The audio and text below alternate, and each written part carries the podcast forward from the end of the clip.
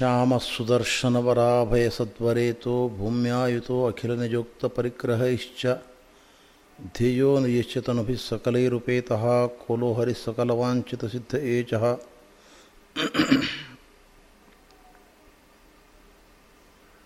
कल्याणात्फुदगात्राय कामितार्थप्रदायिने श्रीमद्वेङ्कटनाथाय श्रीनिवासाय ते नमः। भ्रमं भङ्गरहितम्, अजडं विमलं सदा। आनन्दतीर्थमतुलं भजे तापत्रयापहं भवत्येदनुभावादेडमूकोऽपि वाग्मी जडमतिरपि प्राज्ञमौलिः।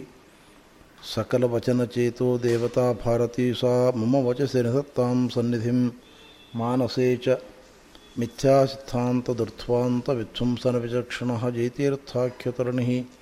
भासतां नो हृदम्बरे श्रीमतो राघवेन्द्र से नमा पदपंकजे कामिता शेषकल्याणकलना कल्पपादपो वेदेश मुनिसत्पात सेवा संप्राप्त वै यादवार्यान वरसुधा टीकाकारान्वयन नम तपस्वाध्याय शुश्रूषा कृष्णपूजारतं मुनिं विश्वेशमिष्टदं परिव्राट परिव्राट् श्री श्रीगुरुभ्यो नम। हरि ओम। हरि ओम। हरिः ओम।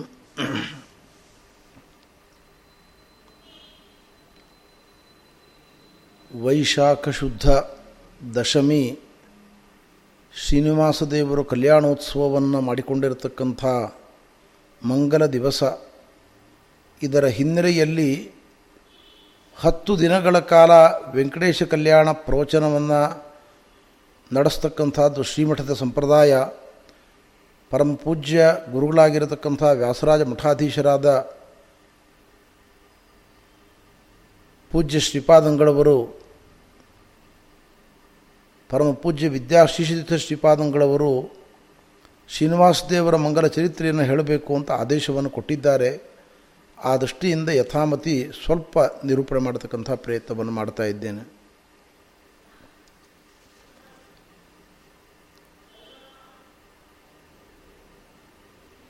ಇತಿಹಾಸ ಪುರಾಣಗಳು ಭಾರತೀಯ ವಾಂಗ್ಮಯ ಪ್ರಪಂಚದ ಅಮೂಲ್ಯವಾಗಿರತಕ್ಕಂಥ ಒಂದು ಸಾಹಿತ್ಯ. ಬಹಳ ಜನರಿಗೆ ಇದರ ಬಗ್ಗೆ ಅನಾದರ. ಮಾತು ಮಾತಿಗೆ ಅವು ಪುರಾಣ ಹೇಳಬೇಡ ನೀನು. ಪುರಾಣ ಪುರಾಣ ಅಂದರೆ ಗೊಡ್ಡು ಮಾತುಗಳು, ವ್ಯರ್ಥ ಮಾತುಗಳು. ಔಚಿತ್ಯವಿಲ್ಲದ ಮಾತುಗಳು ಅನ್ನುವ ತಪ್ಪು ಕಲ್ಪನೆ ನಮ್ಮ ಜನರಲ್ಲಿ ಹಾಸುಹೊಕ್ಕಾಗಿದೆ. ವೇದವ್ಯಾಸದೇವರು ಮಹಾಭಾರತ ಮತ್ತು ಪುರಾಣಗಳಲ್ಲಿ ಒಂದು ಮಾತು ಹೇಳ್ತಾರೆ. ಇತಿಹಾಸ ಪುರಾಣಾಭ್ಯಾಂ ವೇದಂ ಸಮುಪಬ್ರಹ್ಮಯೇತ್ ವೇದವನ್ನು ನೇರವಾಗಿ ಅರ್ಥ ಮಾಡಿಕೊಳ್ಳುವುದು ಕಷ್ಟ. ವೇದಗಳಿಂದ ನಾವು ದೇವರ ಅರಿವನ್ನು ಸಂಪಾದನೆ ಮಾಡಿಕೊಳ್ಬೇಕು. ಆದರೆ ವೇದಗಳನ್ನು ಅರ್ಥ ಮಾಡಿಕೊಳ್ಳುವುದು ಬಹಳ ಕಷ್ಟ. ಆದ್ದರಿಂದ ವೇದಗಳ ಅರ್ಥವನ್ನು ತಿಳಿಸಲಿಕ್ಕೋಸ್ಕರವೇ ಇತಿಹಾಸ ಪುರಾಣಗಳು ಮೈದಳೆದಿದ್ದಾವೆ. ವ್ಯಾಸರು ವೇದಗಳಲ್ಲಿ ಬಂದ ಪ್ರಮೇಯವನ್ನು ಬ್ರಹ್ಮಸೂತ್ರಗಳಲ್ಲಿ ಬಂದ ಪ್ರಮೇಯವನ್ನು ನಮ್ಮಂತಹ ಪಾಮದರಿಗೆ ಅರ್ಥವಾಗುವಂತೆ ಕಥೆಯ ನೆಪವನ್ನು ಮಾಡಿಕೊಂಡು ತತ್ವಗಳನ್ನು ತಿಳಿಸಿಕೊಟ್ಟಿರತಕ್ಕಂಥದ್ದು ಇತಿಹಾಸ ಪುರಾಣಗಳಲ್ಲಿ. ಆದ್ದರಿಂದ ಇತಿಹಾಸ ಪುರಾಣಗಳ ಅಧ್ಯಯನವನ್ನು ನಾವು ಮಾಡಿದಾಗ ಮಾತ್ರ ವೇದದ ಆಂತರ್ಯವನ್ನು ಸರಿಯಾಗಿ ತಿಳಿದುಕೊಳ್ಳಲಿಕ್ಕೆ ಸಾಧ್ಯವಾಗ್ತದೆ. ಈ ದೃಷ್ಟಿಯಿಂದ ಜಗದ್ಗುರು ಮಧ್ವಾಚಾರ್ಯರು ವೇದಕ್ಕೆ ವ್ಯಾಖ್ಯಾನ ಮಾಡಿದ್ದಾರೆ, ಬ್ರಹ್ಮಸೂತ್ರಗಳಿಗೆ ವ್ಯಾಖ್ಯಾನವನ್ನು ಮಾಡಿದ್ದಾರೆ ಇತಿಹಾಸ ಪುರಾಣಗಳಿಗೂ ವ್ಯಾಖ್ಯಾನ ಮಾಡಿದ್ದಾರೆ. ಹೀಗೆ ಜ್ಞಾನಕ್ಷೇತ್ರದ ಎಲ್ಲ ಮುಖಗಳಿಗೆ ವ್ಯಾಖ್ಯಾನವನ್ನು ಮಾಡಿದ ಒಂದು ಹಿರಿಮೆ ಜಗದ್ಗುರು ಶ್ರೀಮನ್ ಮಧ್ವಾಚಾರ್ಯರಿದ್ದು ಎಂಬುದನ್ನು ನಾವು ಚೆನ್ನಾಗಿ ಅರ್ಥ ಮಾಡಿಕೊಳ್ಬೇಕು.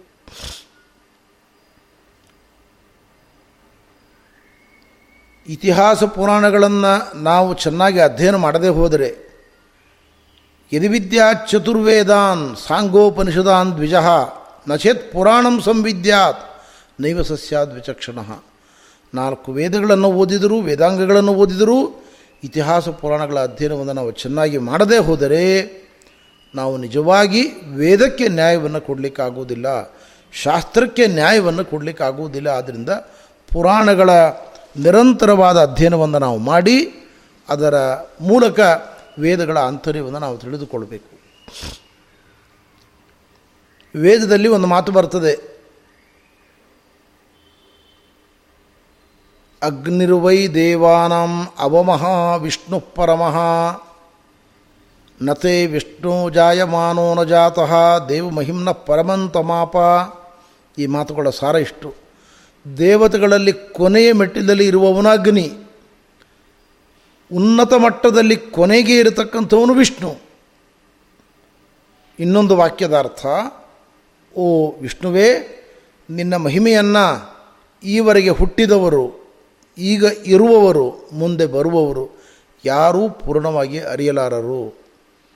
ಇದು ವೇದದ ಒಂದು ಸ್ಟೇಟ್ಮೆಂಟ್ ಇದು.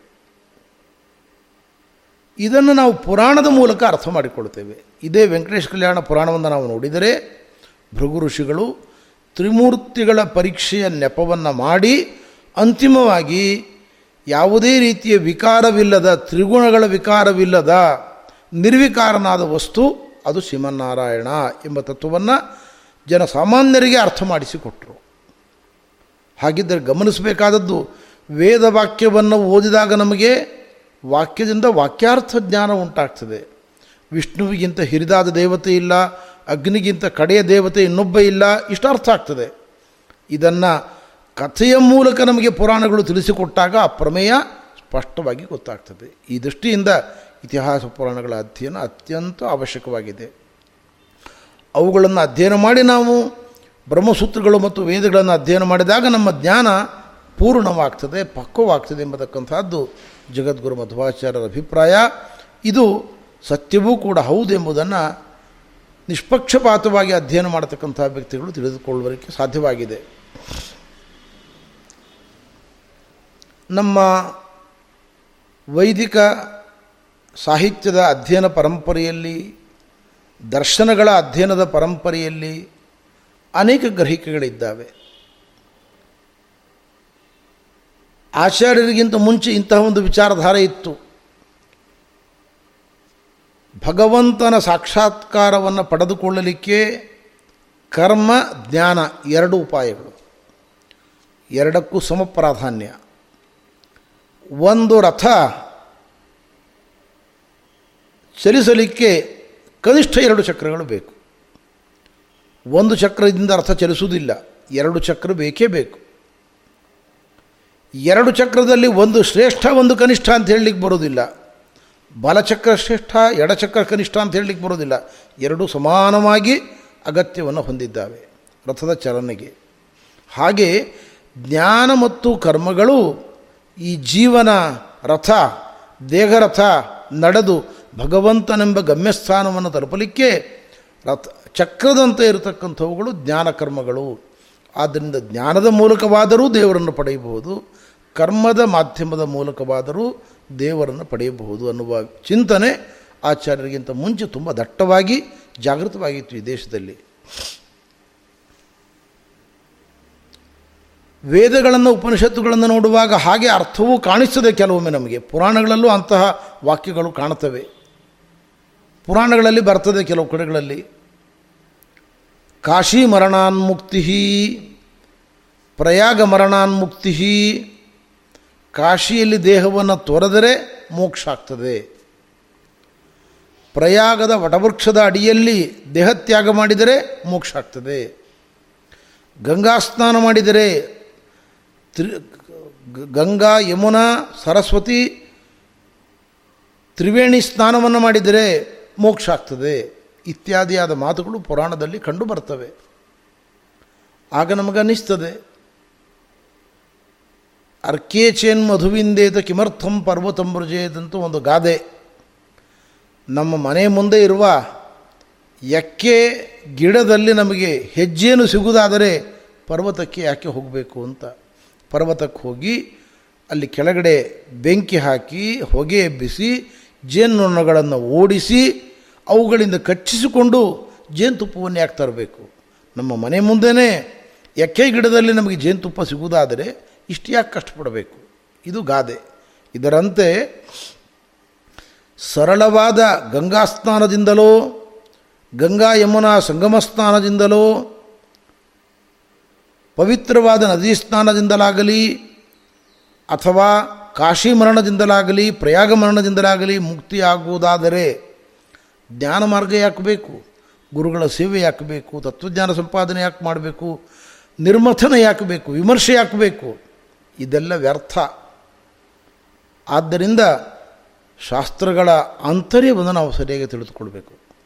ಅದಕ್ಕೆ ಉಪನಿಷತ್ತುಗಳು ಸ್ಪಷ್ಟವಾಗಿ ಹೇಳ್ತವೆ, ತಮೇವಂ ವಿದಿತ್ವ ಅತಿಮೃತ್ಯುಮೇತಿ, ತಮೇವಂ ವಿದ್ವಾನ್ ಅಮೃತ ಇಹ ಭವತಿ. ಪರಮಾತ್ಮನ್ನು ತಿಳಿದಾಗಲೇ ಅವನ ಅರಿವಿನಿಂದಲೇ ಮೋಕ್ಷ. ತತ್ವಜ್ಞಾನವನ್ನು ಬಿಟ್ಟು ಬೇರೆ ಮಾಧ್ಯಮದಿಂದ ಮೋಕ್ಷ ಇಲ್ಲ ಎಂಬುದನ್ನು ಸ್ಪಷ್ಟವಾಗಿ ಉಪನಿಷತ್ತುಗಳು, ವೇದಗಳು ಸಾರಿದ್ದಾವೆ. ಹಾಗಾದರೆ ಪುರಾಣಗಳು ಹೇಳಿದ್ದು ಬರೀ ಗೊಡ್ಡು ಕಥೆಯೇ ಸುಳ್ಳೇ? ಖಂಡಿತ ಸುಳ್ಳಲ್ಲ. ಅದು ಸತ್ಯವೇ ಅಂತಾರೆ ಆಚಾರ್ಯರು. ಅದನ್ನು ಹೇಗೆ ಅರ್ಥ ಮಾಡಿಕೊಳ್ಬೇಕು ಅಂದರೆ ಜಗದ್ಗುರು ಮಧ್ವಾಚಾರ್ಯ ಹೇಳ್ತಾರೆ ಕಾಶೀಮರಣದಿಂದ ಮೋಕ್ಷ ಅಂದರೆ ಶಾಶ್ವತವಾದ ಅಮೃತತ್ವ, ಮೋಕ್ಷ, ವೈಕುಂಠ ಪ್ರಾಪ್ತಿ, ಸಂಸಾರದಿಂದ ಬಿಡುಗಡೆ ಅಂತ ಅರ್ಥ ಮಾಡಿಕೊಳ್ಬೇಡಿ. ಪಾಪದಿಂದ ಮುಕ್ತಿ. ಅದು ಮುಕ್ತಿ ಅಲ್ವೇ? ಮುಕ್ತಿ ಅಂದರೆ ಏನು? ಬಿಡುಗಡೆ. ಸಂಸಾರದ ಬಿಡುಗಡೆಯಾಗಬೇಕಾದರೆ ಜ್ಞಾನವೇ ಬೇಕು. ಪಾಪದಿಂದ ಮೋಕ್ಷ ಆಗಬೇಕಾದರೆ ಕಾಶಿ ಮರಣ ಕಾಶಿ ವಾಸ ಗಂಗಾ ಸ್ನಾನ ಪ್ರಯಾಗ ಸ್ನಾನ ವಟವೃಕ್ಷದಲ್ಲಿ ದೇಹತ್ಯಾಗ ಇವೆಲ್ಲವೂ ಕೂಡ ಜನ್ಮ ಜನ್ಮಾಂತರದ ಪಾಪಕ್ಕೆ ಶೋಧಕವಾಗಬಲ್ಲವು, ಪ್ರಾಯಶ್ಚಿತ್ತವಾಗಬಲ್ಲವು, ನಮ್ಮ ಪಾಪವನ್ನು ತೊಡೆದು ಹಾಕಬಲ್ಲವು. ಆದ್ದರಿಂದ ಪಾಪದಿಂದ ಮುಕ್ತಿ ಉಂಟಾಗ್ತದೆ ಎಂಬ ಹಿನ್ನೆಲೆಯಲ್ಲಿ ಪುರಾಣಗಳಲ್ಲಿ ಮುಕ್ತಿಯ ಮಾತು ಬಂದಿದೆ. ಮುಕ್ತಿ ಅಂದ ಕೂಡಲೇ ನೀವ್ಯಾಕೆ ಸಂಸಾರದಿಂದ ಮುಕ್ತಿ ಅಂತ ಅರ್ಥ ಮಾಡಿಕೊಳ್ತೀರಿ? ಹಾಗೆ ಅರ್ಥ ಮಾಡ್ಕೊಳ್ಬೇಡಿ. ಸಂಸಾರದಿಂದ ಮುಕ್ತಿ ಆಗಬೇಕಾದರೆ ತತ್ವಜ್ಞಾನ ಒಂದೇ ಉಪಾಯ. ಈ ದೃಷ್ಟಿಯಿಂದ ನಮಗೆ ತತ್ವಜ್ಞಾನವನ್ನು ಸಂಪಾದನೆ ಮಾಡಿಕೊಳ್ಳಲಿಕ್ಕೆ ವೇದಗಳು ಬ್ರಹ್ಮಸೂತ್ರಗಳು ಮತ್ತು ಇತಿಹಾಸ ಪುರಾಣಗಳ ಮೂಲಕ ತತ್ವಜ್ಞಾನವನ್ನು ಸಂಪಾದನೆ ಮಾಡಿಕೊಳ್ಬೇಕು ವಿಶೇಷವಾಗಿ ಸ್ತ್ರೀಶೂದ್ರ ಬ್ರಹ್ಮಬಂಧೂನಾಂ ತ್ರಯೀನ ಶ್ರುತಿಗೋಚರ ಇತಿ ಭಾರತವಾಖ್ಯಾನಂ ಕೃಪಯಾ ಮುನಿನಾ ಕೃತಂ ತಂತ್ರಜ್ಞಾನಾಧಿಕಾರಿತ ಇತ್ಯಾದಿ ವಾಕ್ಯಗಳ ಪರ್ಯಾಲೋಚನೆ ಮಾಡಿದಾಗ ನಮಗೆ ತಿಳಿದು ಬರತಕ್ಕಂಥ ಸತ್ಯ, ನಮ್ಮಂತಹ ವೇದಗಳನ್ನು ಓದಿ ಅರ್ಥ ಮಾಡಿಕೊಳ್ಳುವ ಚೈತನ್ಯ ಇಲ್ಲದ ಮಂದಮಾನವರ ಮೇಲಿನ ಕರುಣೆಯಿಂದ ವೇದವ್ಯಾಸದೇವರು ರಚನೆ ಮಾಡಿ ಮಾಡಿಕೊಟ್ಟಿರ್ತಕ್ಕಂಥದ್ದು ಹದಿನೆಂಟು ಪುರಾಣಗಳು. ಮಹಾಭಾರತ ಇತಿಹಾಸ. ಈ ಗ್ರಂಥಗಳನ್ನು ನಾವು ಚೆನ್ನಾಗಿ ಮನನ ಮಾಡ್ತಾ ಹೋದರೆ ನಿರ್ಮಲವಾದ ತತ್ವಜ್ಞಾನ ಉಂಟಾಗ್ತದೆ. ಸಂಶಯ, ವಿಪರೀತ ಜ್ಞಾನಗಳಿಗೆ ಅವಕಾಶವಿಲ್ಲದ ನಿರ್ಮಲವಾದ ಜ್ಞಾನೋದಯ ಆಗಲಿಕ್ಕೆ ಅವಕಾಶವಿದೆ. ಈ ದೃಷ್ಟಿಯಿಂದ ಇವುಗಳ ಅಧ್ಯಯನ ಅತ್ಯಂತ ಅವಶ್ಯಕವಾಗಿರತಕ್ಕಂಥದ್ದು. ಈ ಪುರಾಣಗಳಲ್ಲಿ ಅನೇಕ ಪರಮಾತ್ಮನ ಅವತಾರ ರೂಪಗಳ ವರ್ಣನೆ ಇದೆ. ಜಗದ್ಗುರು ಮಧ್ವಾಚಾರ್ಯರು ಹೇಳ್ತಾರೆ, ಸ್ಮೃತಿ ಕೀರ್ತನ ಪ್ರಣತಿಭಿರ್ ವಿಮುಕ್ತಯೇ ಸ್ವಜನಸ್ಯ ಯಾತ್ಯೆ ಮನೇಕ ರೂಪತಾಂ. ಭಗವಂತ ಸ್ಮರಣೆ ಮಾಡಿಕೊಳ್ಳಲಿಕ್ಕೋಸ್ಕರ, ಅವನ ಮಂಗಲ ನಾಮವನ್ನು ಸಂಕೀರ್ತನೆ ಮಾಡಲಿಕ್ಕೋಸ್ಕರ, ಅವನಿಗೆ ನಮಸ್ಕಾರವನ್ನು ಮಾಡಲಿಕ್ಕೋಸ್ಕರ, ಅವನ ಮಂಗಲ ಕಥೆಯನ್ನು ಹೇಳಲಿಕ್ಕೋಸ್ಕರ ಭಗವಂತ ಅನೇಕ ಅವತಾರಗಳನ್ನು ತಳೆದಿದ್ದಾನೆ. ಮತ್ಸ್ಯ, ಕುರ್ಮ, ವರಾಹ, ನರಸಿಂಹ, ವಾಮನ ಇತ್ಯಾದಿ ಏನು ಅವತಾರಗಳನ್ನು ನಾವು ಕಾಣುತ್ತೇವೆ. ಒಂದೊಂದು ಅವತಾರಕ್ಕೂ ಕೂಡ ಒಂದೊಂದು ಅದ್ಭುತವಾಗಿರತಕ್ಕಂಥ ವರ್ಚಸ್ಸಿದೆ. ಆದರ್ಶಗಳನ್ನು ಜಗತ್ತಿಗೆ ತೋರಿದ್ದಾನೆ ಪರಮಾತ್ಮ. ಇದರಲ್ಲಿ ದುಷ್ಟರ ಸಂಹಾರವನ್ನು ಮಾಡಿದ್ದಾನೆ, ಭಕ್ತರನ್ನು ವಾತ್ಸಲ್ಯದಿಂದ ಅನುಗ್ರಹಿಸಿದ್ದಾನೆ, ಧರ್ಮವನ್ನು ಸ್ಥಾಪನೆ ಮಾಡಿದ್ದಾನೆ. ಇಂತಹ ಕಥೆಗಳಿಂದ ಸ್ಫೂರ್ತಿಯನ್ನು ಪಡೆದುಕೊಂಡು ದೇವರಲ್ಲಿ ನಾವು ಭಕ್ತಿಯನ್ನು ಮಾಡಲಿಕ್ಕೋಸ್ಕರವಾಗಿ ಇಂಥ ಕಥೆಗಳನ್ನು ಶಾಸ್ತ್ರಗಳು ನಮಗೆ ತಿಳಿಸಿಕೊಟ್ಟಿದ್ದಾವೆ, ಪುರಾಣಗಳು ನಮಗೆ ತಿಳಿಸಿಕೊಟ್ಟಿದ್ದಾವೆ. ಆದ್ದರಿಂದ ಪುರಾಣಗಳ ಅಧ್ಯಯನದಿಂದ ದೇವರ ಮಹಿಮೆಯನ್ನು ಚೆನ್ನಾಗಿ ಅರ್ಥ ಮಾಡಿಕೊಂಡಾಗ ನಿರ್ಮಲ ಭಕ್ತಿಯನ್ನು ಮಾಡಲಿಕ್ಕೆ ಸಾಧ್ಯವಾಗ್ತದೆ.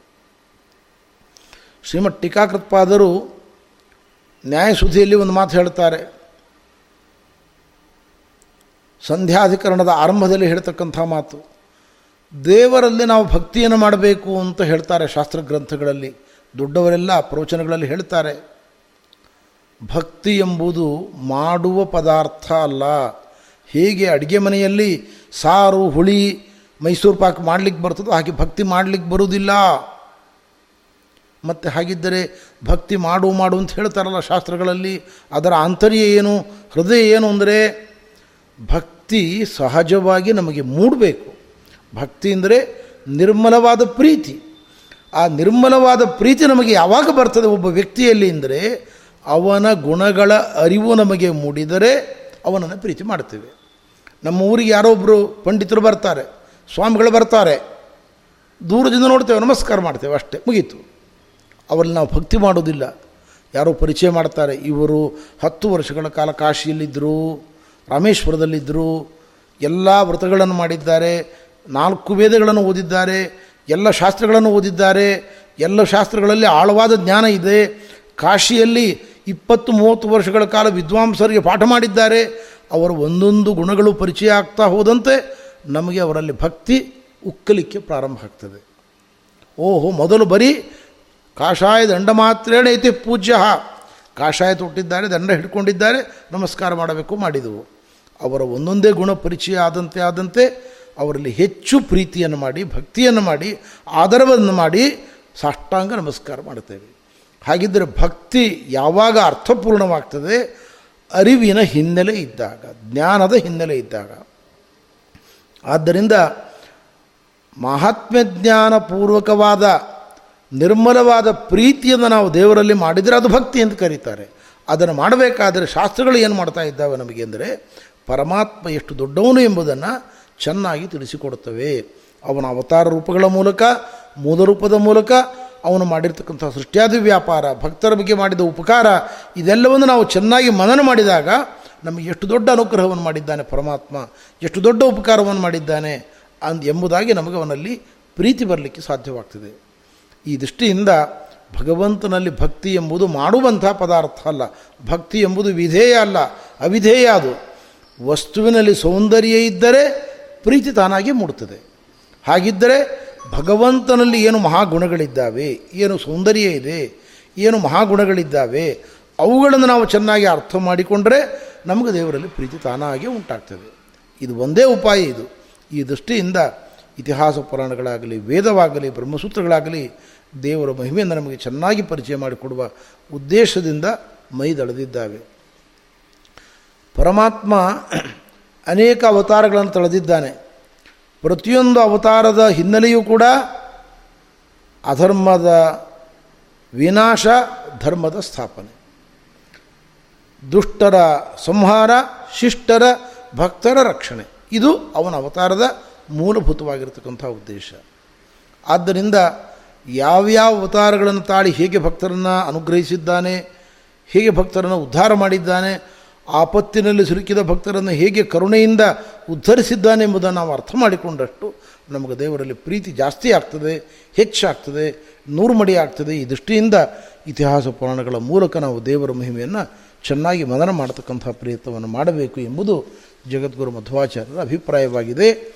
ಈ ದೃಷ್ಟಿಯಿಂದ ನಾವು ಪುರಾಣಗಳನ್ನು ಚೆನ್ನಾಗಿ ಅಭ್ಯಾಸ ಮಾಡಬೇಕು. ಪುರಾಣಗಳಲ್ಲಿ ಒಂದು ಮಾತಿದೆ, ಕೃತೇತು ನರಸಿಂಹಶ್ಚ ತ್ರೇತಾಯಾಂ ರಘುನಂದನ. ದ್ವಾಪರೇ ವಾಸುದೇವಸ್ತು. ಕಲವು ವೆಂಕಟನಾಯಕ ಅಂತ. ಇದರ ಅಭಿಪ್ರಾಯ, ಕೃತಯುಗದಲ್ಲಿ ನರಸಿಂಹಸ್ವಾಮಿ ಎಲ್ಲರ ದುಃಖಗಳನ್ನು, ವಿಘ್ನಗಳನ್ನು ಪರಿಹಾರ ಮಾಡುವ ದೇವತೆ ಲಕ್ಷ್ಮೀ ನರಸಿಂಹ ಅವನ ಆರಾಧನೆ ಮಾಡಬೇಕು. ತ್ರೇತಾಯುಗದಲ್ಲಿ ಆದರ್ಶಗಳ ಸಾಕಾರ ಮೂರ್ತಿಯಾಗಿರತಕ್ಕಂಥ ರಾಮಚಂದ್ರನ ಆರಾಧನೆ ಮಾಡಬೇಕು. ಆದರ್ಶ ತಂದೆ, ಆದರ್ಶ ತಾಯಿ, ಆದರ್ಶ ಅಣ್ಣ, ಆದರ್ಶ ದೊರೆ, ಆದರ್ಶ ಗುರು ಎಲ್ಲವೂ ಆಗಿದ್ದಾನೆ ರಾಮಚಂದ್ರ. ಎಲ್ಲ ಮುಖಗಳಿಂದಲೂ ಆದರ್ಶಗಳನ್ನು ಜಗತ್ತಿಗೆ ಕೊಟ್ಟಿದ್ದಾನೆ. ದ್ವಾಪರ ಯುಗದಲ್ಲಿ ವಾಸುದೇವ ಕೃಷ್ಣ, ಕಲಿಯುಗದಲ್ಲಿ ವೆಂಕಟಾಚಲ ನಾಯಕನಾಗಿರ್ತಕ್ಕಂಥ ಶ್ರೀನಿವಾಸ, ಅವನ ಆರಾಧನೆಯನ್ನು ನಾವು ಈ ಕಲಿಯುಗದಲ್ಲಿ ವಿಶೇಷವಾಗಿ ಮಾಡಬೇಕು. ಕಲವು ವೆಂಕಟ ನಾಯಕ. ಆದ್ದರಿಂದ ಕಲಿಯುಗದಲ್ಲಿ ನಾವು ವಿಶೇಷವಾಗಿ ವೆಂಕಟಾಚಲಪತಿಯಾಗಿರತಕ್ಕಂಥ ಶ್ರೀನಿವಾಸನ ಆರಾಧನೆಯನ್ನು ನಾವು ಮಾಡಬೇಕು, ಅವನ ಅನುಗ್ರಹವನ್ನು ಪಡೆದುಕೊಳ್ಳತಕ್ಕಂತಹ ಪ್ರಯತ್ನವನ್ನು ನಾವು ಮಾಡಬೇಕು. ಶ್ರೀನಿವಾಸ ದೇವರು ಅವನ ಮಹಿಮೆಯನ್ನು ತಿಳಿದುಕೊಳ್ಳುವುದಕ್ಕಿಂತ ಮುಂಚೆ ಕೆಲವು ತಪ್ಪು ಕಲ್ಪನೆಗಳನ್ನು ಸಮಾಜದಲ್ಲಿ ಹುಟ್ಟು ಹಾಕಿದ್ದನ್ನು ಕೂಡ ನಾವು ಗಮನಿಸಿ ತಪ್ಪು ಕಲ್ಪನೆಗಳನ್ನು ತೊಡೆದು ಮನಸ್ಸನ್ನು ತಿಳಿಗೊಳಿಸಿಕೊಳ್ಳಬೇಕು, ನಿರ್ಮಲಗೊಳಿಸಿಕೊಳ್ಳಬೇಕು.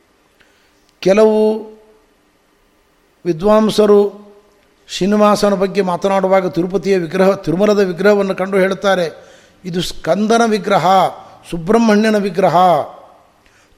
ಇದು ಗುಹ, ಸುಬ್ರಹ್ಮಣ್ಯ, ನಾರಾಯಣ ಅಲ್ಲ ಅಂತ ಹೇಳ್ತಾರೆ ಕೆಲವರು ಇದು ಶಿವ ಅಂತಾರೆ, ಮತ್ತು ಕೆಲವರು ದುರ್ಗೆ ಅಂತಾರೆ. ಹೀಗೆ ನಾನಾ ಬಗೆಯ ವಾದ ವಿವಾದಗಳು ಈ ದೇಶದಲ್ಲಿ ಶತಶತಮಾನಗಳಿಂದ ಜೀವಂತವಾಗಿದ್ದಾವೆ. ವಾಸ್ತವಿಕವಾಗಿ ಹನ್ನೆರಡು, ಹನ್ನೊಂದು, ಹನ್ನೆರಡನೇ ಶತಮಾನದಲ್ಲಿ ಭಗವದ್ ರಾಮಾನುಜಾಚಾರ್ಯರು ಇರತಕ್ಕಂಥ ಕಾಲದಲ್ಲಿ ಆವಾಗ ತುಂಬ ದೀರ್ಘವಾಗಿರತಕ್ಕಂಥ ಚರ್ಚೆ ನಡೆದಿದೆ ಇದರ ಬಗ್ಗೆ.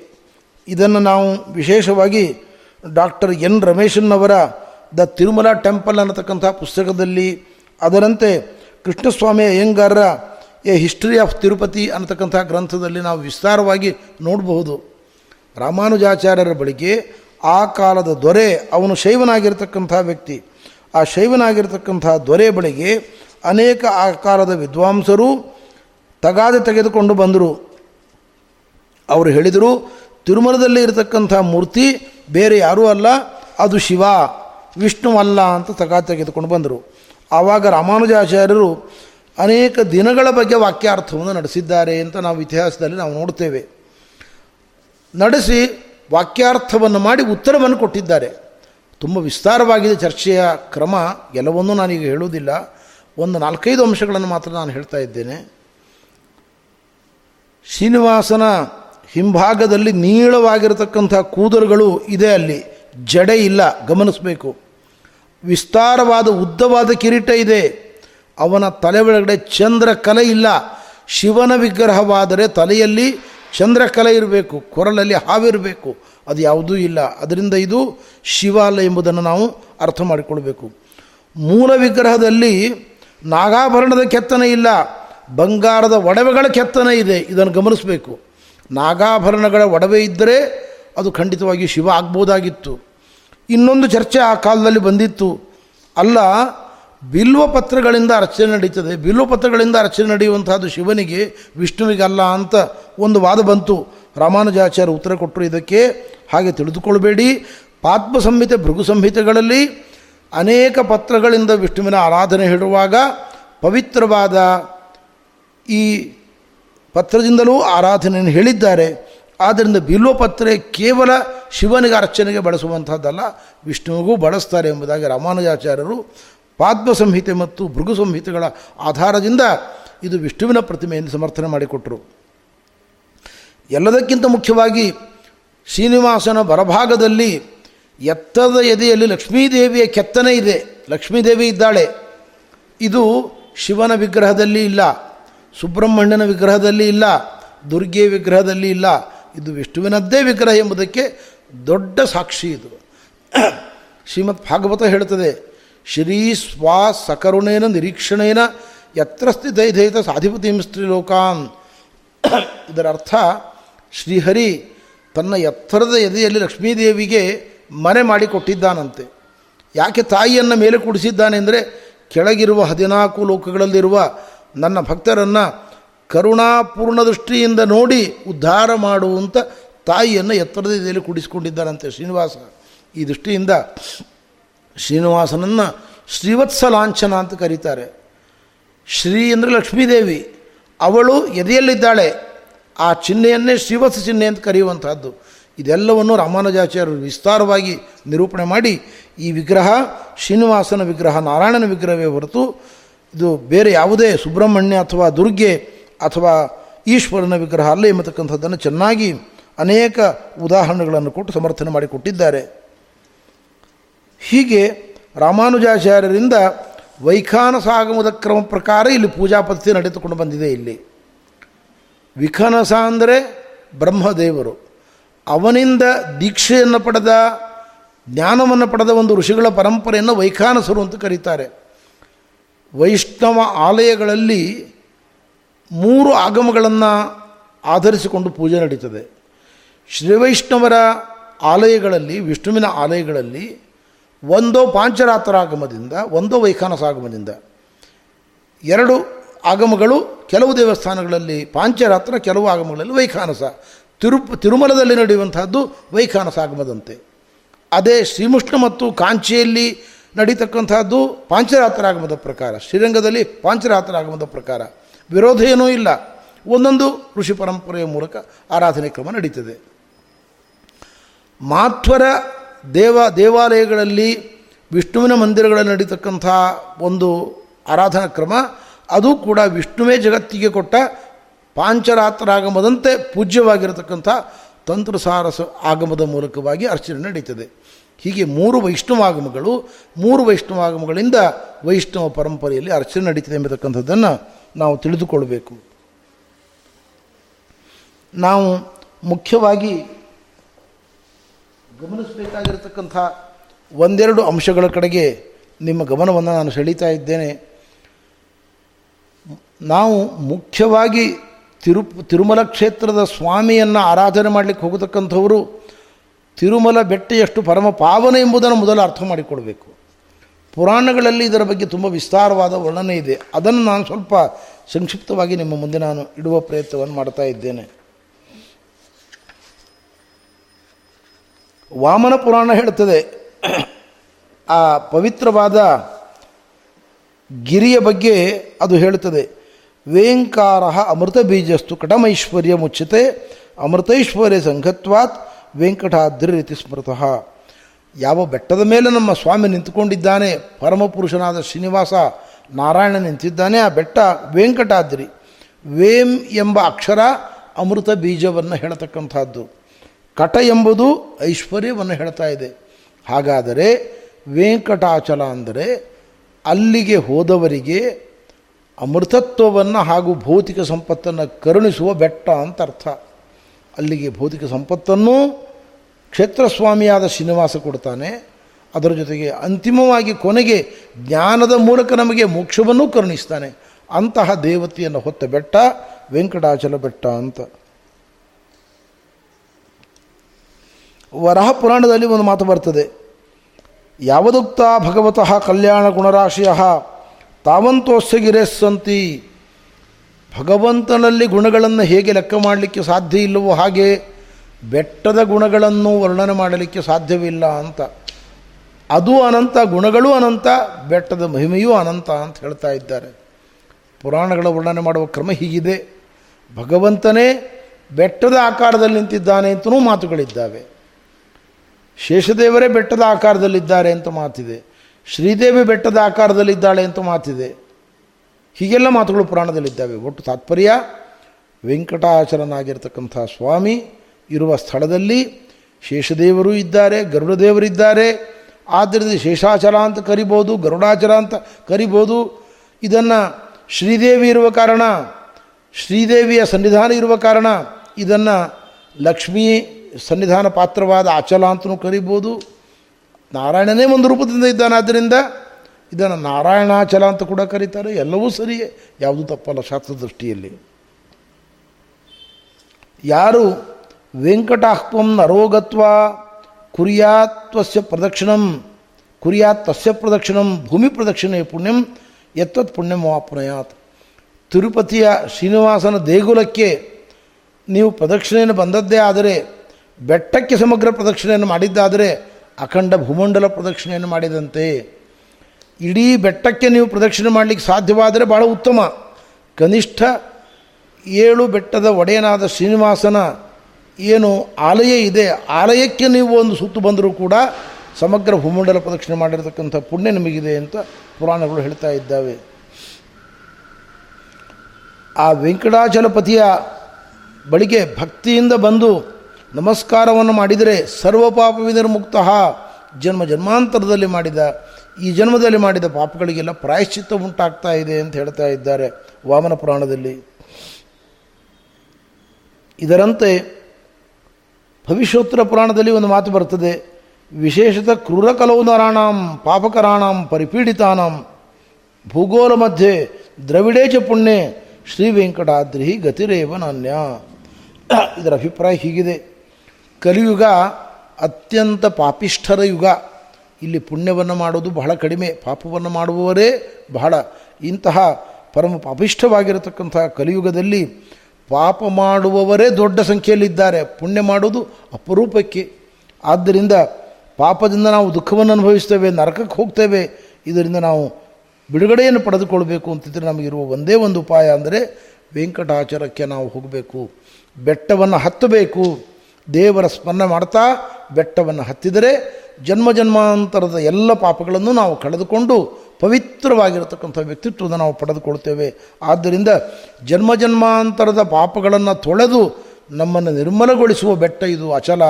ಬೆಟ್ಟಕ್ಕೆ ಇಂಥ ಮಾತು ಇರಬೇಕಾದರೆ ಒಳಗಿರುವ ಸ್ವಾಮಿ ಇದಕ್ಕಿಂತ ಅಪಾರವಾದ, ಅನಂತವಾದ ಮಹಿಮೆಯನ್ನು ಪಡೆದುಕೊಂಡಿದ್ದಾನೆ ಎಂಬುದನ್ನು ನೀವು ಅರ್ಥ ಮಾಡಿಕೊಳ್ಳಿ ಅಂತ ಹೇಳ್ತಾರೆ. ಸ್ಕಾಂದ ಪುರಾಣ ರುದ್ರದೇವರು ಪಾರ್ವತಿಯನ್ನು ಕುರಿತು ಉಪದೇಶ ಮಾಡುವಾಗ ಬಂದಿರತಕ್ಕಂಥ ಕೆಲವು ವಿಷಯಗಳನ್ನು ನಿಮ್ಮ ಮುಂದೆ ನಾನು ಹೇಳ್ತಾ ಇದ್ದೇನೆ. ವಿದ್ಯಾನಾಂ ವೇದವಿದ್ಯೇವ ಮಂತ್ರಾಣಾಂ ಪ್ರಣಮೋ ಯಥಾ. ಪ್ರಾಣವತ್ ಪ್ರಿಯವಸ್ತೂನಾಂ ಧೇನೂನಾಂ ಕಾಮಧೇನುವತ್. ಪ್ರಪಂಚದಲ್ಲಿ ತಿರುಮಲಕ್ಕಿಂತ ದೊಡ್ಡದಾದ, ಹಿರಿದಾದ ಕ್ಷೇತ್ರ ಇನ್ನೊಂದಿಲ್ಲ. ಉದಾಹರಣೆ ಕೊಡ್ತಾರೆ ಈ ಪುರಾಣದಲ್ಲಿ ರುದ್ರದೇವರು. ವಿದ್ಯೆಗಳಲ್ಲಿ ವೇದವಿದ್ಯೆ ಹೇಗೆ ಶ್ರೇಷ್ಠವೋ? ಮಂತ್ರಗಳಲ್ಲಿ ಓಂಕಾರ, ಪ್ರಣವ ಮಂತ್ರ ಹೇಗೆ ಶ್ರೇಷ್ಠವೋ? ಎಲ್ಲ ವಸ್ತುಗಳಲ್ಲಿ ಪ್ರಾಣ ಹೇಗೆ ಶ್ರೇಷ್ಠವೋ? ನಾವು ಎಲ್ಲವನ್ನೂ ಪ್ರೀತಿಸ್ತೇವೆ. ಹೆಂಡತಿ, ಮಕ್ಕಳು, ಮನೆ, ಮಠ, ದುಡ್ಡು, ಕಾಸು, ಅಧಿಕಾರ, ಎಲ್ಲ ಬೇಕು. ಯಾಕೆ? ಪ್ರಾಣ ಸಂತೋಷಕ್ಕೋಸ್ಕರ. ಈ ಪ್ರಾಣಕ್ಕೋಸ್ಕರ, ನನಗೋಸ್ಕರ. ಆ ಪ್ರಾಣ ನಮಗೆ ಅತ್ಯಂತ ಪ್ರಿಯವಾದದ್ದು. ಆ ಪ್ರಾಣ ಇಲ್ಲ ಅಂದರೆ ಇದೆಲ್ಲ ಇದ್ದು ಬೆಲೆ ಇಲ್ಲ. ಆದ್ದರಿಂದ ಪ್ರಾಣ ಹೇಗೆ ಶ್ರೇಷ್ಠವೋ ಹಾಗೆ ವೆಂಕಟಾಚಾರ ಶ್ರೇಷ್ಠ. ಹೇಗೆ ಹಸುಗಳಲ್ಲಿ ಕಾಮಧೇನು ಶ್ರೇಷ್ಠವೋ ಹಾಗೆ ಅಚಲಗಳಲ್ಲಿ ವೆಂಕಟಾಚಲ ಶ್ರೇಷ್ಠ. ದೇವಾನಂತೂ ಯಥಾ ವಿಷ್ಣು, ವರ್ಣಾನಾಂ ಬ್ರಾಹ್ಮಣೋ ಯಥಾ, ತಥಾ ವೆಂಕಟಶೈಲೇಂದ್ರ, ಕ್ಷೇತ್ರಾನಾಂ ಉತ್ತಮೋತ್ತಮ. ದೇವತೆಗಳಲ್ಲಿ ವಿಷ್ಣು ಹೇಗೆ ಶ್ರೇಷ್ಠವೋ, ವರ್ಣಗಳಲ್ಲಿ ಅನುಷ್ಠಾನ ಸಂಪನ್ನನಾದ ವೇದಶಾಸ್ತ್ರಗಳನ್ನು ಅಧ್ಯಯನ ಮಾಡಿದ ನಿರಂತರ ದೇವರ ಆರಾಧನೆ ಮಾಡತಕ್ಕಂತಹ ಕಾಮಕ್ರೋಧಗಳನ್ನು ತೊರೆದ ಬ್ರಾಹ್ಮಣ ಹೇಗೆ ಶ್ರೇಷ್ಠವೋ ಹಾಗೆ ವೆಂಕಟಾಚಲ ಶ್ರೇಷ್ಠವಾಗಿದೆ. ವೈಷ್ಣವಾನಾಂ ಯಥಾ ರುದ್ರ, ರತ್ನಾನಾಂ ಕೌಸ್ತುಭೋ ಯಥಾ, ತಥಾ ವೆಂಕಟಶೈಲೇಂದ್ರ. ವಿಷ್ಣು ಭಕ್ತರಲ್ಲಿ ರುದ್ರದೇವರು ಹೇಗೆ ಅಗ್ರಗಣ್ಯರು? ಭಾಗವತ ಹೇಳುತ್ತದೆ, ಶುಕಮುನಿಗಳು ಹೇಳುವ ಮಾತು ರುದ್ರಾಂಶರಾದ ಶುಕಾಚಾರ್ಯರು ಹೇಳ್ತಾರೆ, ವೈಷ್ಣವಾನಾಂ ಯಥಾ ಶಂಭು ವಿಷ್ಣು ಭಕ್ತರಲ್ಲಿ ಶಂಭು ಹೇಗೆ ಶ್ರೇಷ್ಠನೋ, ಶಂಕರ ಹೇಗೆ ಶ್ರೇಷ್ಠನೋ, ಹಾಗೆ ಅಚಲಗಳಲ್ಲಿ ವೆಂಕಟಾಚಲ ಶ್ರೇಷ್ಠ. ರತ್ನಗಳಲ್ಲಿ ಕೌಸ್ತುಭ ರತ್ನ ಹೇಗೆ ಶ್ರೇಷ್ಠವೋ, ಹಾಗೆ ವೆಂಕಟಾಚಲ ಶ್ರೇಷ್ಠ. ನಾನೇನ ಸದೃಶೋಲೋಕೆ, ವಿಷ್ಣು ಪ್ರೀತಿ ವಿವರ್ತನ, ವೈಕುಂಠ ಸ್ವರ್ಗ ಸೂರ್ಯೇಭ್ಯ ಸ್ವಗೇಹೇಭ್ಯೋ ಅಧಿಕ ಪ್ರಿಯ. ಭಗವಂತನಿಗೆ ವೈಕುಂಠಕ್ಕಿಂತ, ಸ್ವರ್ಗಕ್ಕಿಂತ, ಭೂಮಂಡಲಕ್ಕಿಂತ ತುಂಬ ಪ್ರಿಯವಾದದ್ದು ಈ ವೆಂಕಟಾಚಲ. ಅಲ್ಲಿಯೇ ದೇವರು ನಿಂತ್ಕೊಂಡಿದ್ದಾನೆ. ಇದಕ್ಕೆ ಸಮಾನವಾದ ಪ್ರೀತಿ ಪಾತ್ರವಾಗಿರತಕ್ಕಂಥ ಪದಾರ್ಥ ಭಗವಂತನಿಗೆ ಇನ್ನೊಂದು ಇಲ್ಲ ಅಂತ ಹೇಳ್ತಾ ಇದ್ದಾರೆ. ಕೆಲವೊಮ್ಮೆ ನಾವು ಶ್ರೀನಿವಾಸನ ದರ್ಶನಕ್ಕೋಸ್ಕರ ಅಂತ ಹೋಗ್ತೇವೆ. ಕಾರಣಾಂತರಗಳಿಂದ ದರ್ಶನ ಆಗುವುದಿಲ್ಲ. ಟಿಕೆಟ್ ಸಿಗುವುದಿಲ್ಲ. ಭಾಳ ಕಷ್ಟಪಡ್ತೇವೆ. ಏನೋ ಅನಾರೋಗ್ಯ ಆಗ್ತದೆ. ದೇವ್ರ ದರ್ಶನ ಆಗುವುದಿಲ್ಲ. ಅದಕ್ಕೆ ಸ್ಕಂದ ಪುರಾಣದಲ್ಲಿ ರುದ್ರದೇವರು ಹೇಳ್ತಾರೆ, ಚಿಂತೆ ಮಾಡಬೇಡಿ. ದೇವರ ದರ್ಶನ ಆಗದಿದ್ದರೂ ಪರವಾಗಿಲ್ಲ. ಬೆಟ್ಟದ ದರ್ಶನ ಆದರೂ ಕೂಡ ನಿಮ್ಮ ಪಾಪಗಳು ಸುಟ್ಟು ಹೋಗ್ತವೆ. ತದ್ದರ್ಶ, ತಸ್ಯ ದರ್ಶನ ಮಾತ್ರೇಣ. ಬುದ್ಧಿ ಸೌಖ್ಯಂ ಭವೇಂದ್ರ. ಬೆಟ್ಟವನ್ನು ನೋಡಿದರೆ ಸಾಕು ಪಾಪಗಳು ಹೋಗ್ತದೆ. ಮನಸ್ಸು ನಿರ್ಮಲ ಆಗ್ತದೆ. ಬುದ್ಧಿ ಸ್ಥಿಮಿತಕ್ಕೆ ಬರ್ತದೆ. ಹೀಗಿರುವಾಗ ದೇವರ ದರ್ಶನ ಮಾಡಿದರೆ ಎಲ್ಲವೂ ಅನುಕೂಲ ಆಗ್ತದೆ ಎಂದು ಪ್ರತ್ಯೇಕ ಹೇಳಬೇಕಾದ ಅವಶ್ಯಕತೆ ಇಲ್ಲವೇ ಇಲ್ಲ. ತನ್ಮೂರ್ಧನಿ ಕೃತಾವಾಸ ಸಿದ್ಧಚಾರಣ ಯೋಷಿತ. ಆ ಬೆಟ್ಟ ಸಾಮಾನ್ಯ ಅಲ್ಲದು ವೆಂಕಟಾಚಲ ಅದರ ಬೆಟ್ಟದಲ್ಲಿ ಸಿದ್ಧರು, ಚಾರಣರು, ಋಷಿಗಳು, ದೇವತೆಗಳು, ಗಂಧರ್ವರು ಎಲ್ಲರೂ ಮನೆ ಮಾಡಿಕೊಂಡಿದ್ದಾರೆ. ಅವರೆಲ್ಲ ಶ್ರೀನಿವಾಸನ ಆರಾಧನೆ ಮಾಡ್ತಾ ಇದ್ದಾರೆ. ಪೂಜೆಯಂತಿ ಸದಾಕಾಲಂ ವೆಂಕಟೇಶಂ ಕೃಪಾನಿಧಿಂ. ಅಲ್ಲಿ ಕೃಪಾನಿಧಿಯಾದ ಕೃಪಾಸಾಗರನಾದ ವೆಂಕಟೇಶನ ನಿರಂತರ ಪೂಜೆಯನ್ನು ದೇವತೆಗಳು ಮಾಡ್ತಾ ಇದ್ದಾರೆ. ಕೋಟಯೋ ಬ್ರಹ್ಮಹತ್ಯಾನಾಂ ಅಗಮ್ಯ ಆಗಮ ಕೋಟಯ. ಅಂಗಲಗ್ನಾವಿನಶ್ಯಂತಿ ವೆಂಕಟಾಚಲ ಮಾರುತೈ. ತಿಳಿದೋ ತಿಳಿಯದೆಯೋ ಮಾನವರು ಬ್ರಹ್ಮಹತ್ಯಾದಿ ಪಾಪಗಳನ್ನು ಮಾಡ್ತಾರೆ, ಅಯೋಗ್ಯ ಸ್ತ್ರೀ ಸಂಘವನ್ನು ಮಾಡ್ತಾರೆ, ನಿಷಿದ್ಧವಾದ ಆಹಾರವನ್ನು ತಿಂತಾರೆ, ಇವುಗಳಿಂದ ಭಾಳ ದೊಡ್ಡ ಪ್ರಮಾಣದ ಪಾಪ ಅಂಟಿಕೊಳ್ಳುತ್ತದೆ. ಇಂತಹ ಪಾಪವನ್ನು ನಾವು ಕಳೆದುಕೊಳ್ಬೇಕು ಅಂದರೆ ಬೆಟ್ಟಕ್ಕೆ ಬಂದು ಅಲ್ಲಿ ಕುಳಿತುಕೊಂಡು ದೇವರಲ್ಲಿ ನಮ್ಮ ತಪ್ಪುಗಳನ್ನು ಒಪ್ಪಿಸಿಕೊಂಡು ಮತ್ತೆ ಮಾಡದಂತೆ ವಿವೇಕವನ್ನು ಕೊಡುವಂತ ಪ್ರಾರ್ಥನೆ ಮಾಡಿಕೊಂಡು ದೇವರ ಧ್ಯಾನವನ್ನು ಮಾಡಿದರೆ, ದೇವರ ಸ್ಮರಣೆಯನ್ನು ಮಾಡಿದರೆ, ವಿಷ್ಣು ಸಹಸ್ರನಾಮ ಮುಂತಾದವುಗಳನ್ನು ಹೇಳಿದರೆ, ನಾಮ ಸಂಕೀರ್ತನೆಯನ್ನು ಮಾಡಿದರೆ, ಆವಾಗ ಜನ್ಮ ಜನ್ಮಾಂತರದ ಎಲ್ಲ ಪಾಪಗಳು ಕೂಡ ಸುಟ್ಟು ಭಸ್ಮ ಆಗ್ತವೆ ಅಂತ ವೃದ್ಧದೇವರು ನಮ್ಮನ್ನು ಕುರಿತು ಹೇಳ್ತಾ ಇದ್ದಾರೆ. ಬ್ರಹ್ಮಾದಯೋಪಿಯಂ ದೇವಾ ಸೇವಂತೆ ಶ್ರದ್ಧೆಯ ಸಹ ಇದು ಸಾಮಾನ್ಯ ಅಲ್ಲ. ಬ್ರಹ್ಮರುದ್ರಾಜ ದೇವತೆಗಳು ಸೇವೆ ಮಾಡುವ ಸ್ಥಳ ಇದು. ಅವರೆಲ್ಲರ ಸನ್ನಿಧಾನ ಉಂಟು ಇಲ್ಲಿ. ಆದ್ದರಿಂದ ನಾವು ಪಾದದಿಂದ ಮೆಟ್ತೇವೆ ಚಪ್ಪಲಿ ಹಾಕಿಕೊಂಡು, ಬೂಟ್ ಹಾಕಿಕೊಂಡು ಎಂದಿಗೂ ಬೆಟ್ಟವನ್ನು ಹತ್ತಬಾರದು. ಆದ್ದರಿಂದ ಪಾದದಿಂದ ಮೆಟ್ಟಿ ನಾವು ಹತ್ತುವುದೇ ದೊಡ್ಡ ತಪ್ಪು. ಹಾಗೆ ನಮಗೆ ಹತ್ತದೇ, ಬೇರೆ ದಾರಿ ಇಲ್ಲ. ನಮಗಂಥ ಶಕ್ತಿ ಇಲ್ಲ. ವಾದಿರಾಜರು, ವ್ಯಾಸರಾಜರು ಪುರಂದದಾಸರಂತಹ ಜ್ಞಾನಿಗಳು ಮೊಣಕಾಲನ್ನು ಊರಿ ಬೆಟ್ಟವನ್ನು ಹತ್ತಿದ್ದಾರೆ ಅಂತ ಇತಿಹಾಸದಲ್ಲಿ ನಾವು ಕೇಳ್ತೇವೆ. ಅಂತಹ ಶಕ್ತಿ, ಧೈರ್ಯ ನಮ್ಮದಲ್ಲ, ಯೋಗ್ಯತೆ ನಮ್ಮದಲ್ಲ. ಆದ್ದರಿಂದ ಕನಿಷ್ಠ ಪಾದಸ್ಪರ್ಶವನ್ನು ಕ್ಷಮಿಸುವಂತ ಸ್ವಾಮಿಯಲ್ಲಿ ಪ್ರಾರ್ಥನೆ ಮಾಡಿಕೊಂಡು ನಾವು ಬೆಟ್ಟವನ್ನು ಹತ್ತಬೇಕು. ಕ್ಷಮಸ್ವತದ ಗಮ್ಮೇದ್ಯ ದಯ ಪಾಪಚೇತ ಸಹ ನಿನ್ನ ಪಾದಗಳ, ನಿನ್ನ ಪವಿತ್ರವಾದ ಸನ್ನಿಧಾನ ಪಾತ್ರವಾದ ಬೆಟ್ಟದ ಮೇಲೆ ಕಾಲಿಡ್ತಾ ಇದ್ದೇನೆ ನಾನು. ಕ್ಷಮಿಸು ಅಂತ ದೇವರಲ್ಲಿ ಪ್ರಾರ್ಥನೆ ಮಾಡಿಕೊಂಡು ನಾವು ಬೆಟ್ಟವನ್ನು ಹತ್ತಬೇಕು ಅಂತ ಶಾಸ್ತ್ರ ಗ್ರಂಥಗಳಲ್ಲಿ ನಮಗೆ ನಿರೂಪಣೆ ಮಾಡಿದ್ದಾರೆ. ಬ್ರಹ್ಮಾಂಡ ಪುರಾಣ ಹೇಳ್ತದೆ ಮಾಯಾವಿ ಪರಮಾನಂದಂ ತ್ಯಕ್ವಾ ವೈಕುಂಠಮುತ್ತಮಂ. ಭಗವಂತ ವೈಕುಂಠವನ್ನು ತೊರೆದು ನಮಗೆ ದರ್ಶನ ಕೊಡಬೇಕು ಅನ್ನುವ ಕರುಣೆಯಿಂದ ಇಲ್ಲಿ ಬಂದು ನಿಂತ್ಕೊಂಡಿದ್ದಾನೆ. ರಾಮಚಂದ್ರ ಕಾಡಿಗೆ ಬಂದ. ಜಗದ್ಗುರು ಮಧ್ವಾಚಾರ್ಯರು ಹೇಳ್ತಾರೆ, ತಾಯಿ ಕೈಕೇಯಿ ಕಳಿಸಿದ್ದಾಳೆ, ಅವಳ ಮಾತನ್ನು ಸತ್ಯ ಮಾಡಬೇಕು ಅಂತ ರಾಮಚಂದ್ರ ಬಂದಿದ್ದಾನೆ. ಹೌದು, ಇದು ಸತ್ಯವೇ, ಇದು ಸುಳ್ಳಲ್ಲ. ಇದಕ್ಕಿಂತ ಇನ್ನೊಂದು ಮುಖ್ಯ ಕಾರಣ ಇದೆ. ಏನದು? ಈ ಕಾಡಿನ ಒಳಗೆ ಭಯೋತ್ಪಾದಕರಾದ ರಾಕ್ಷಸರು ಸೇರಿಕೊಂಡಿದ್ದಾರೆ. ಅವರ ಸಂಹಾರ ಮಾಡಬೇಕು. ಇದು ಒಂದು ರಾಮ ಕಾಡಿಗೆ ಬಂದದ್ದರ ಮುಖ್ಯ ಗುರಿ. ಇನ್ನೊಂದು, ಶಬರಿ ಗುಹಾ, ಇಂತಹ ಹಿಂದುಳಿದ ವರ್ಗದ ಅನೇಕ ಭಕ್ತರು ಕಾಡಿನಲ್ಲಿ ಕುಳಿತುಕೊಂಡು ದೇವರ ಚಿಂತನೆ ಮಾಡ್ತಾ ಇದ್ದಾರೆ, ದೇವರ ಧ್ಯಾನ ಮಾಡ್ತಾ ಇದ್ದಾರೆ. ಅವರಿಗೆ ನಾನೇ ಹೋಗಿ ದರ್ಶನ ಕೊಡಬೇಕು. ಶರಭಂಗನಂತಹ ಹಣ್ಣು ಹಣ್ಣು ಮುದುಕ ಹತ್ತು ಹೆಜ್ಜೆ ನಡಿಲಿಕ್ಕಾಗೋದಿಲ್ಲ ಅಷ್ಟು ವಾರ್ಧಕ್ಯ. ಅವನಿಗೆ ನೇರವಾಗಿ ರಾಮ ಅಲ್ಲಿ ಹೋಗಿ ಆಶ್ರಮಕ್ಕೆ ಹೋಗಿ ದರ್ಶನ ಕೊಟ್ಟು ಅವನನ್ನು ಉದ್ಧಾರ ಮಾಡಿದ. ಅದರಂತೆ ಶಿಲೆಯಾಗಿ ಮಲಗಿದ ಅಹಲ್ಯೆಗೆ ಪಾದ ಸೋಂಕಿಸಿ ಅವಳನ್ನು ದಿವ್ಯಮಂಗಲ ಉಗ್ರಹವಳನ್ನಾಗಿ ಮಾಡಿದ. ದಿವ್ಯಮಂಗಲ ರೂಪವನ್ನು ಕರುಣಿಸಿದ. ಹೀಗೆ ಭಕ್ತರಿದ್ದಲ್ಲಿಗೆ ಹೋಗಿ ರಾಮ ಉದ್ಧಾರ ಮಾಡಿದ. ಅದರಂತೆ ವೆಂಕಟಾಚಲ ಸ್ವಾಮಿಯಾದ ಶ್ರೀನಿವಾಸ ಬ್ರಹ್ಮಾಂಡದ ಸ್ವಾಮಿ ಅವನು ವೈಕುಂಠವನ್ನು ಬಿಟ್ಟು ಇಲ್ಲಿಗೆ ಬಂದದ್ದು ನಮಗೋಸ್ಕರ, ಅವನಿಗೋಸ್ಕರ ಅಲ್ಲ. ನಮ್ಮ ಉದ್ಧಾರ ಮಾಡಲಿಕ್ಕೋಸ್ಕರ ಸ್ವಾಮಿ ಶೈಲದಲ್ಲಿ ನಿಂತ್ಕೊಂಡಿದ್ದಾನೆ. ಆದ್ದರಿಂದ ಇದನ್ನು ಶ್ರೀಶೈಲವಾಸಿ ಅಂತ ಅವನನ್ನು ನಾವು ಕರೀತಕ್ಕಂಥದ್ದು ಮಾಯಾವಿ ಪರಮಾನಂದಂ ತ್ಯಕ್ವಾ ವೈಕುಂಠಮುತ್ತಮಂ ಸ್ವಾಮಿ ಪುಷ್ಕರಣೀತಿರೇ ರಮಯ ಸಹ ಮೋದತೆ. ಸತ್ಯಂ ಸತ್ಯಂ ಪುನಃ ಸತ್ಯಂ. ನದೇವೋ ವೆಂಕಟೇಶ್ವರಾತ್ ಬ್ರಹ್ಮಾಂಡೇ ನಾಸ್ತಿ ಯತ್ಕಿಂಚಿತ್ನ ಭೂತಂ ನ ಭವಿಷ್ಯತಿ.